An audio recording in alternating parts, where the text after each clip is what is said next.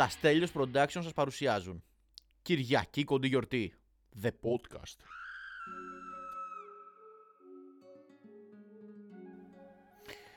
Καλησπέρα.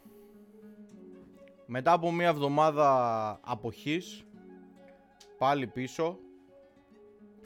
Πολλοί αρχίζετε και κράζετε και λέτε και παραπονιέστε ότι παίρνετε ρεπό όποτε θέλετε τώρα που έχετε γίνει γνωστοί κτλ. κτλ. Δεν είναι έτσι. Να κόψουμε λίγο τη, την πλάκα. Λείψαμε λόγω ενός γεγονότος που συνέβη σε ένα πολύ κοντινό μου άνθρωπο. Δεν θέλω να ονομάσω και τα λοιπά, αλλά είχαμε μία απώλεια τέλος πάντων. Και για να ευθυμίσουμε λίγο και να μην αρχίζουμε να σκεφτόμαστε αυτά τα πράγματα, έχω να πω μια ιστορία που ζήτησα την άδεια να την πω και δεσμεύτηκα κιόλας ότι θα το κάνω εν τέλει, εφόσον την πήρα. Και είναι η εξής. Μπας περιπτώσει είχαμε μια κηδεία. Ωραία, ωραία. Πώς να το πω τώρα χωρίς να πω ονόματα ρε φίλε. Τέλος πάντων. Μία... Πώς να το πω ρε Κωστή.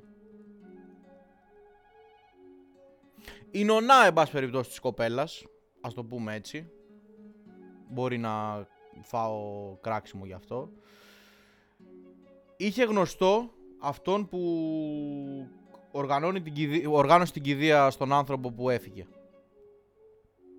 Το Γιάν, τον άνθρωπο αυτόν τον λένε Γιάννη. Τώρα είπα και όνομα για αυτόν. Δεν το είχα προετοιμάσει. Παίρνει λοιπόν η γυναίκα αυτή το πρωί τον Γιάννη τηλέφωνο. Και του λέει έλα Γιάννη, μητάδε. Σε παίρνω για, το, για την κηδεία του τάδε. Λέει αυτός ποια κηδεία; Λέει η γυναίκα ότι την κηδεία αυτού νου που έχεις αναλάβει και τα λοιπά και τα λοιπά. Αυτός αρχίζει κάνει τον ανοίξερε εν πάση περιπτώσει και κάνει η γυναίκα ότι καλά εντάξει έχεις πιει μάλλον, σε αφήνω, είσαι κουρασμένος, σε κοιμάσαι, θα σε πάρω αργότερα. Και το κλείνει το τηλέφωνο. Χαχαχά χουχουχού, δεν καταλαβαίνει λένε ο άλλος. Περνάει λίγο η ώρα, τον ξαναπαίρνει τηλέφωνο αργότερα και του λέει έλα Γιάννη ή μητάδε που σε πήρα και το πρωί. Και κάνει αυτός ο Γιάννης. Γυναίκα μου, ποιος έχει πεθάνει. Έχω φάει λέει όλο τον κόσμο για να βρω λέει ποιος έχει φύγει. Έχεις, με έχει αναστατώσει και τα λοιπά και τα λοιπά. Και συνειδητοποιεί λοιπόν αυτή ότι έχει πάρει άλλο Γιάννη. Και του λέει ρε εσύ δεν είσαι ο τάδε και τα λοιπά και τα λοιπά. Λέει όχι εγώ είμαι άλλος Γιάννης σε πάση περιπτώσει. Και γίνεται εκεί μια αναμπουμπούλα. Τώρα δεν ξέρω πόσο καλά το είπα γιατί προσπάθησα να μην είμαι τόσο ελεύθερος στο λόγο μου. Αλλά καταλάβατε τώρα τι, τι έπαιξε έτσι ότι μπερδευτήκαν οι Γιάννηδες. Ήταν έτσι λίγο αστείο σε όλη τη, την κατάσταση, την πάση περιπτώσει που επικρατούσε. Τέλος πάντων, για να το προσπεράσουμε αυτό, απλά ήθελα να την πω την ιστορία για να φύγει, γιατί μου άρεσε, όσο και αν εσείς τώρα δεν γελάσατε. Και συνεχίζω, για να αλλάξουμε λίγο θέμα. Αυτές τις μέρες πήγα εκεί λίγο από τη γιαγιά μου, περνάω αραιά που και τη βλέπω και συνειδητοποιώ ρε παιδί μου το ότι πλέον έχουν μείνει πολύ λίγοι άνθρωποι που βλέπουν τηλεόραση έτσι τακτικά και είναι κυρίως αυτή της τρίτης ηλικίας. Όποτε πάω στη γιαγιά μου, έτσι να τη δω και να πούμε για μια μαλακία, κάθομαι στον καναπέ, εν πάση περιπτώσει δίπλα, της έρχεται εκεί και ο παππούς μου κτλ. Και, και αρχίζει και επαναλαμβάνει μονίμως το τι λέει τηλεόραση. Δηλαδή μπορεί να καθόμαστε και να μου λέει ε, άκουσες τι είπαν αυτό το παιδί, αχ, ναι αυτό χτύπησε τράκαρε, πρόσεχε, ε, φόρα τη ζώνη σου παιδί μου, αυτό, αχ ρε, δεν ακούς τι λένε στις ειδήσεις. ε, αρρωσταίνει ο κόσμος τώρα. Το είπανε, ξέρω εγώ, τάδε. Και παιδιά, πραγματικά σας μιλάω, την αγαπάω, με, μεγάλωσε αλλά έχουμε φτάσει σε ένα σημείο που μετά από λίγο παθαίνω overdose και δεν αντέχω να την ακούω άλλο. Γιατί, ε, δηλαδή σου λέω, πραγματικά, ό,τι σας είπα τώρα αυτά τα δύο-τρία περιστατικά, εν πάση περιπτώσει, γίνεται ανακύκλωση συνέχεια, συνέχεια, συνέχεια. Όσο καθόμαστε μου λέει τα ίδια, τα ίδια, τα ίδια, τα ίδια, για ζώνες, για αυτό, για το τι άκουσε εκεί. Και ε, της αλλάζω θέμα και προσπαθώ να, το, να, να, να, τα προσπερνάω. Αλλά μετά από λίγο μου λέει μην ευριάζει σε κάποιες φάσεις. Και τη λέω δεν γίνεται, μου λες τα ίδια, δεν το καταλαβαίνεις ότι μου λες τα ίδια και τα ίδια και τα ίδια και τα ίδια. Η οποία δυστυχώς σε όλα αυτά ψηφίζει και Νέα Δημοκρατία. Έτσι. Άκυρο αυτό, απλά το είπα σαν τέτοιο. Και καθόμαστε και βλέπουμε διάφορα serial, ανάλογα serial, ε, show, τηλεπαιχνίδια, ανάλογα τι ώρα την πετυχαίνω. Εκείνη τα βλέπει όλα. Όλα, ό,τι έχει. Εντάξει, θα μου πεις δεν έχουν να κάνουν και τίποτα άλλο. Οι άνθρωποι αράζουν και βλέπουν τηλεόραση. Και σε σχέση με παλιά, γιατί όπως προείπα, εμένα με έχει μεγαλώσει και μετά το σχολείο ας πούμε πήγαινα στη γιαγιά μου, καθόμασταν, διάβαζα και έκανα τα μαθήματά μου εν πάση περιπτώσει. Τι; Όχι, όντως ρε φίλε, παλιά διάβαζα. Με διάβαζε η γιαγιά μου, όσο μπορούσε και αυτή η γυναίκα. Και βλέπαμε εκεί από το πρωί μέχρι το βράδυ που ήμουν εκεί, στις ηλικίες που δεν μπορούσα να κάνω και κάτι. Γιατί εντάξει, εκεί είχαμε και ένα πάρκο απέναντι που πήγαινα να παίζω όσο μεγάλο ρε παιδί μου, αλλά στο δημοτικό δεν έκανα κάτι.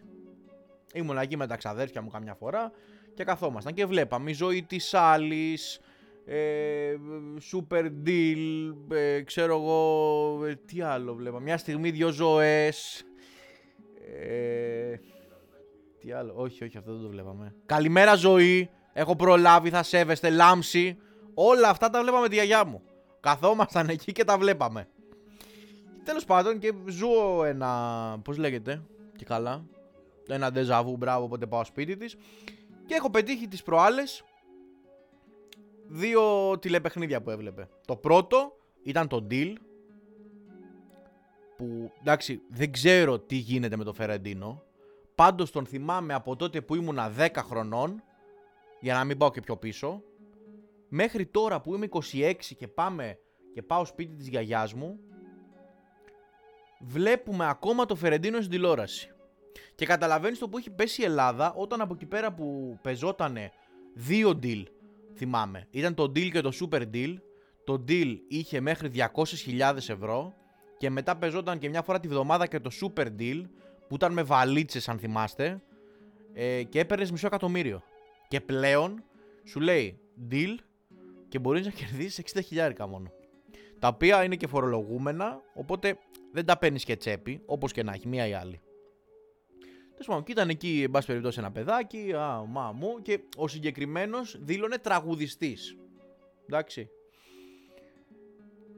Και τον έβλεπες, ρε παιδί μου, να προσπαθεί να δώσει content μονίμως. Δηλαδή, πήγαινε σε μια βαλίτσα. Έλεγε, ξέρω εγώ, όχι βαλίτσα, κουτί. Έλεγε θέλω να πάω στο 35, αν έχει τώρα δεν θυμάμαι, νομό Ευρυτανίας, στο φίλο μου το τέτοιον. Και έπρεπε πριν ανοίξει το κουτί και αφού ανοίξει το κουτί να τραγουδήσει κάτι. Και τον έβλεπες τώρα να, είναι, να ανοίγει το σπάμα, έβγαζε 100 ευρώ.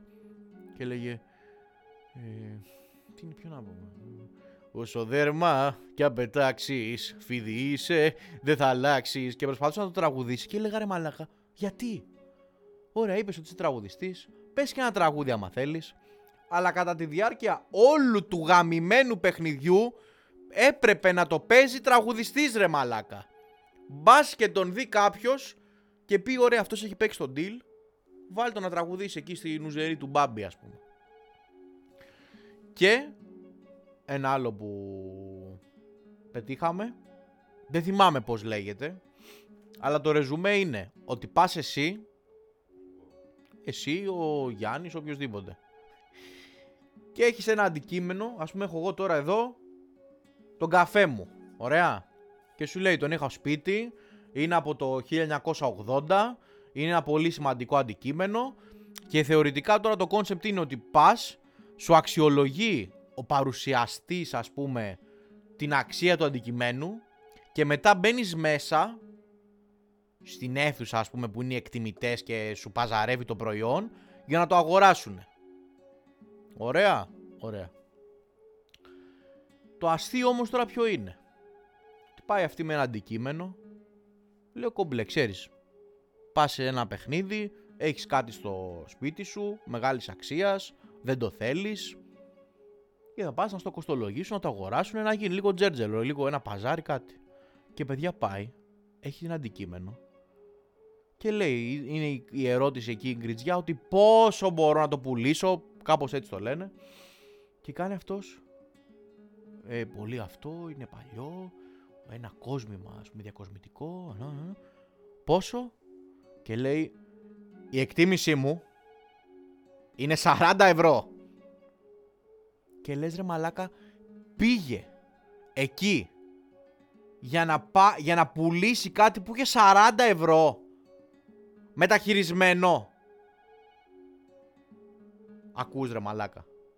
Ε, τι ου. Σε ποιο να το πω. 40 ευρώ ρε. Έγινε όλη αυτή η διαδικασία για να πάρει 40 ψωρο ευρώ. Και εν τέλει επειδή έκατσα και το είδα, η προσφορά που της κάνανε και το deal έκλεισε στο 1,50. Και λέω που έχουμε ξεπέσει ρε; Παλιά είχαμε διάδοχο του Uri Geller. Don't do it Φέδων. Κώστα. Είχαμε Rebel the Way. Ατρόμητους. Τι άλλο είπα στην τηλεόραση που μου άρεσε. Παραπέντε. Ευτυχισμένοι μαζί. 10 λεπτά κήρυγμα. Και μου έχετε τώρα την κοστολόγηση του προϊόντος 40 ευρώ. Εν πάση περιπτώσει, για να μην ε, βγω και από το κλίμα και να μην λέω και ψέματα, έκατσα και είδα στην τηλεόραση, μετά από πάρα πολύ καιρό, τους προδότες. Στον αντένα είναι αυτό. Δεν ξέρω πώς πήγε από θέμα τηλεθέασης, πάντως ανανεώθηκε και για δεύτερη σεζόν. Και να σας πω και κάτι, ήταν το πιο... Δεν θα πω το πιο ωραίο βασικά και ακουστεί περίεργο, αλλά ρε παιδί μου, πώς το λένε, το πιο smooth show που έχω δει. Πόσο κράτησε; Ένα μήνα βαριά. Και μέσα σε ένα μήνα παίχτηκε όλο το παιχνίδι. Το είχα ξαναπεί κιόλας στο, στο προηγούμενο podcast ότι είναι και καλά κάτι σαν Παλέρμο. Ε, αλλά το είδα. Και μέσα σε ένα μήνα τελείωσε. Τελικώ, γεια σας. Έτσι πρέπει να είναι. Όχι κρατάει ένα χρόνο, ανανεώνεται για δεύτερο, σταματάμε για εκεί, σταματάμε για εδώ, τίποτα ρε σερή.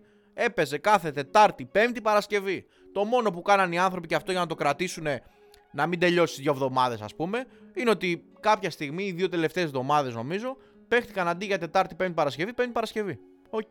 Και τι έγινε; Πολύ ωραίο. Αυτό έχω να πω. Ε, πήγα για μπάνιο. Άκυρο τώρα μου ήρθε, πρέπει να το πω στην αρχή αυτό. Απλά ήθελα να πω τα της κηδείας για να τελειώσει αυτό. Παιδιά, πήγα να κάνω το πρώτο μου μπάνιο χθες. Πόσο είχε χθες ο μήνας, ρε; 8 του μήνα. 8 Ιουλίου έκανα το πρώτο μου μπάνιο. Και κάηκα, ενώ έβαλα αντιλιακό και τα λοιπά κανονικά, κάηκα στο ένα χέρι, στο δεξί, αν παίζει ρόλο και θέλετε να ξέρετε σε ποιο χέρι.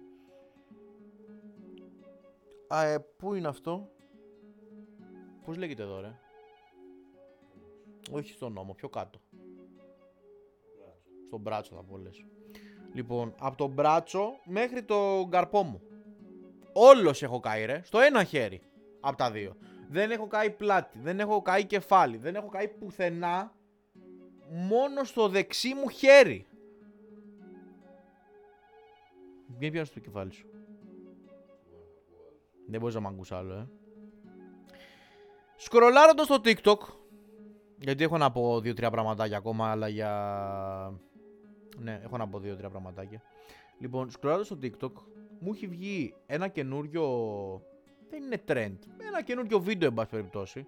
Το οποίο συνεχώς αλλάζει. Που λέει, είναι στα αγγλικά και έχει πάρα πολλά views. Και λέει ότι έρχεται ο διάολος και σου κάνει μια πρόταση. Το έχεις δει; Σου λέω. Είναι ένα βίντεο που σου λέει έρχεται ο διάολος και σου κάνει μια πρόταση. Δεν υπάρχει σταθερή σου. Εγώ έχω πετύχει 20 βιντεάκια και σου λέει θα πάρεις 10 εκατομμύρια ευρώ αλλά ε, θα πρέπει να πεθάνει κάποιος με, ξέρω εγώ που ξέρεις που ξεκινάει το όνομά του από Α και τρέχα γύρευε. Ή ξέρω εγώ σου λέει ότι θα πάρεις απεριόριστα λεφτά και όταν θα φτάσεις 40-50 θα πεθάνεις. Και σου έχει κάποια τέτοια πράγματα, αλλά σου δίνει ξέρω εγώ ακραία λεφτά ρε. Κάθε φορά και σου βάζει και καλά διλήμματα. Έχω να πω λοιπόν εγώ, σε αυτό το trend και σε αυτό το βίντεο, ότι μην χαλάτε το χρόνο σας. Αν υπάρχει κάποιο μήνυμα που θέλετε να μου περάσετε, ότι ε, πρέπει ή θέλετε να μου κάνετε κάποια συμφωνία, αν ο διάολος με παρακολουθεί και θέλει να κλείσουμε κάποιο deal, μην μου βάζετε το τι θα γίνει παραμέτρους. Φέρτε τα λεφτά και εγώ υπογράφω. Γιατί είναι και πολύ ψαγμένο το ότι λέει πρόσεχε. Αν δεχτείς θα γίνει αυτό. Να! Τι θα γίνει. Χέστηκα. Φέρε μου εμένα 10 εκατομμύρια, 10 δισεκατομμύρια τα λεφτά που λέτε στο βίντεο και ας γίνει ό,τι θέλει. Δώσ' μου 10 εκατομμύρια και πάρε μου την ψυχή μετά από ένα χρόνο. Δεν με νοιάζει. Δεν με νοιάζει. Ξέρεις θα κάνω εγώ ένα χρόνο με 10 εκατομμύρια. Παπάδες ρε. Θα το ζήσω στο έπακρο και θα φύγω με το κεφάλι ψηλά. Έτσι δεν είναι Κωστή. Θα το έκανες. Τι ανάλογα. Ωραία, σου λέει, ξεκινάει το, η πρόταση, σου δίνω 10 δισεκατομμύρια. Περιμένεις να ακούσει και το μετά; Τι μπορεί να σου πει που θα πεις όχι; Μόνο να σου πει πάρε 10 δισεκατομμύρια, αλλά πεθαίνεις κατε, κατευθείαν ακαριέα. Άκου, το θυμάμαι ένα. Πω, πω το θυμήθηκα. Άκου, άκου να λαμπεί. Λοιπόν, σου λέει, σου δίνω 10 εκατομμύρια, αλλά θα πας σε ένα απομακρυσμένο σπίτι, στη μέση του πουθενά, με ένα τέρας που θα σε καταδιώκει έξω από το σπίτι περικυκλικά. Και πρέπει να μείνεις, πόσο έλεγε, μία εβδομάδα να μήνα; Όχι, το δεν έλεγε τόσο πολύ. Ένα χρόνο; Ένα χρόνο. Σου λέει ότι έχω ίντερνετ, έχεις απεριόριστο φαγητό, έχεις τα πάντα. Απλά δεν μπορείς να βγεις έξω από το σπίτι σου για ένα χρόνο. Αν βγεις, σε τρώει το τέρας. Δεν έχεις ε, άλλη επιλογή. Θα πάρεις όμως 10 εκατομμύρια για ένα χρόνο κλεισμένο σε ένα σπίτι. Έλεγε ότι το τέρας μπορεί να σε κοιτάει μέσα από τα παράθυρα και τέτοια, αλλά δεν μπορεί να μπει μέσα στο σπίτι. Ωραία. Φέρ τα 10 εκατομμύρια. Και πες μου, πού να πάω, πού είναι το σπίτι. Πες μου μια διεύθυνση, ρε παιδί μου. Send location, πώς το λένε στα αγγλικά. Και εγώ θα πάω. Είδαμε περιστατικά στα νησιά μας, τα ωραία. Είδαμε τον σερβιτόρο αυτόν που πήγαινε παραγγελίες και είχε μπει μέσα στη θάλασσα μέχρι την κοιλιά και ξαγριωθήκαμε όλοι στο, στα social media γιατί μέχρι εκεί πάει που δεν μπορούμε να πάμε και παρακάτω ντροπή, έσχος, α, μα, μου να έλθει το τέτοιο εισαγγελέας που είναι ο Γεργιάδης, νομίζω τώρα που έχει πάει στο Υπουργείο Εργασίας. Πολύ καλά θα πάει αυτό μάλλον.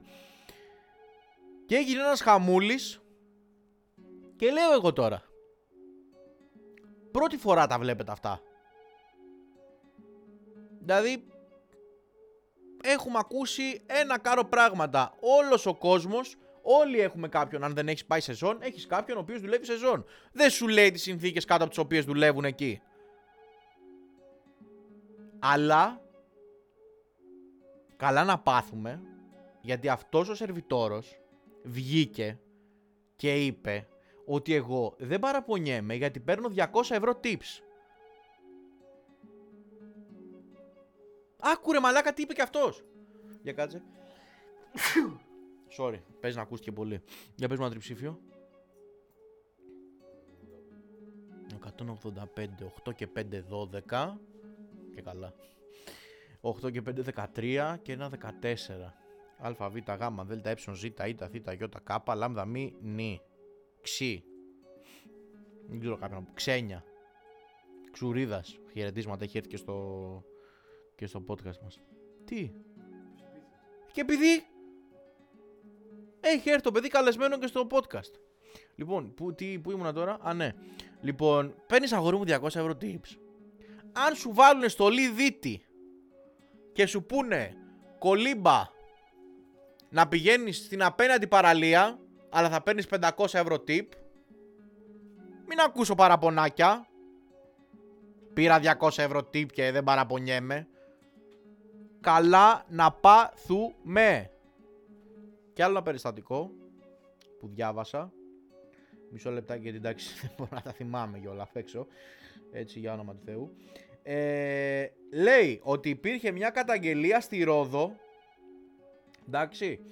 Ε, που ένας επιχειρηματίας έβαλε να κάνουν τόπι στο ξύλο εργαζόμενο διότι αρνήθηκε να δουλεύει για αυτόν. Να σου πω και κάτι, τι θα έκανε εσύ στη θέση του; Θα το άφηνε να περάσει έτσι, δηλαδή, άμα ήσουν εργοδότης και σου λέει κάποιος, Δεν θέλω να δουλέψω για σένα. Δεν, δεν, δεν γουστάρω. Τι δεν γουστάρει κι αυτός. Ήθελε και τα θα πω εγώ. Εντάξει.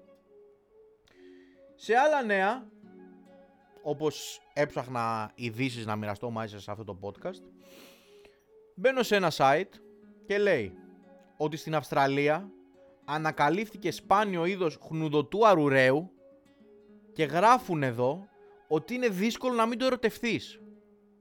Δηλαδή έχουμε φτάσει πλέον σε ένα τέτοιο σημείο. Δεν άνοιξα καν το άρθρο.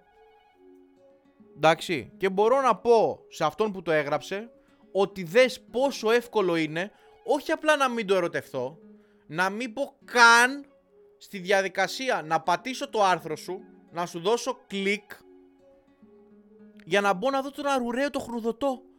Φαντάζεσαι ένα παράλληλο σύμπαν να αυτό το πράγμα να το εννοεί κάποιος και να είναι στην Αυστραλία έτσι και να λέει Τι ωραίος αρουραίο, έλα εδώ, έλα εδώ, έλα εδώ. Α, έλα σου κάνω λίγο το τέτοιο. Α, μωρέ γλυκούλη. Ρε είστε καλά. Και σκέφτομαι εγώ, μήπως στη Βόρεια Κορέα ο Κιμ Γιονγκούν εν τέλει Είναι πολύ έτσι το αστείο περίεργο και θα μου πεις Ε, κόφτε, κόφτε, δεν καταλαβαίνουν τα παιδιά, νομίζουν τα λέει σοβαρά. Αλλά, δεν σε νοιάζει, ε. Ο Κιμ Γιονγκούν λοιπόν, ξαναλέω, απαγόρευσε στους Βορειοκορεάτες να κάνουν χρήση λέξεων που εκφράζουν τρυφερότητα του τέστην. Όποιος πιάνεται να λέει τη λέξη «σ' αγαπώ» ή κάτι αντίστοιχο θα τιμωρείται με καταναγκαστικά έργα. Θα μπορούσε να έρθει αυτό το μέτρο και στην Ελλάδα και να λέμε όποιος λέει ψηφίζω Νέα Δημοκρατία να δουλεύει 7 ημέρο, 10 ώρο χωρίς λεφτά. Πώς φαίνεται; Ή να ξυλοκοπεί κόσμο που δεν δέχεται να δουλεύει για κάποιον εργαζόμενο. Να το δούμε, εν πάση περιπτώσει. Εγώ αυτό που έβαλε ο Κιμ, που τον εκτιμώ πάρα πολύ σαν άνθρωπο και το ξέρει, έχουμε μιλήσει στο Instagram. Ε, τι είπα τώρα, είπα τη μαλαγία αυτή και το ξέχασα τι έλεγα. Ναι, τέλος πάντων. Δεν το βρίσκω υπερβολικό αυτό το πράγμα που έκανε ο, ο φίλος μου ο Κιμ. Και μπορεί με κάποιες αναπροσαρμογές να μπορούμε να το κάνουμε και στην Ελλάδα. Να συσφίξουμε λίγο και τη σχέση μας με μια τέτοια χώρα, με ένα τέτοιο ηγέτη. Εντάξει. Αυτά εν πάση περιπτώσει για σήμερα. Ευχαριστώ πάρα πολύ όσους άκουσαν αυτό το podcast. Νομίζω ότι στην αρχή που είπα το όλο story καταλάβατε για ποιο λόγο δεν κάναμε podcast την προηγούμενη εβδομάδα. Συνεχίζουμε δυναμικά και την επόμενη και την παραεπόμενη και όλο το καλοκαίρι. Το είπα πιο δυνατά αυτό για σένα, να το ακούσεις. Ε, ναι, για ποιον. Χωρίς διακοπές και μέχρι το επόμενο να είστε καλά.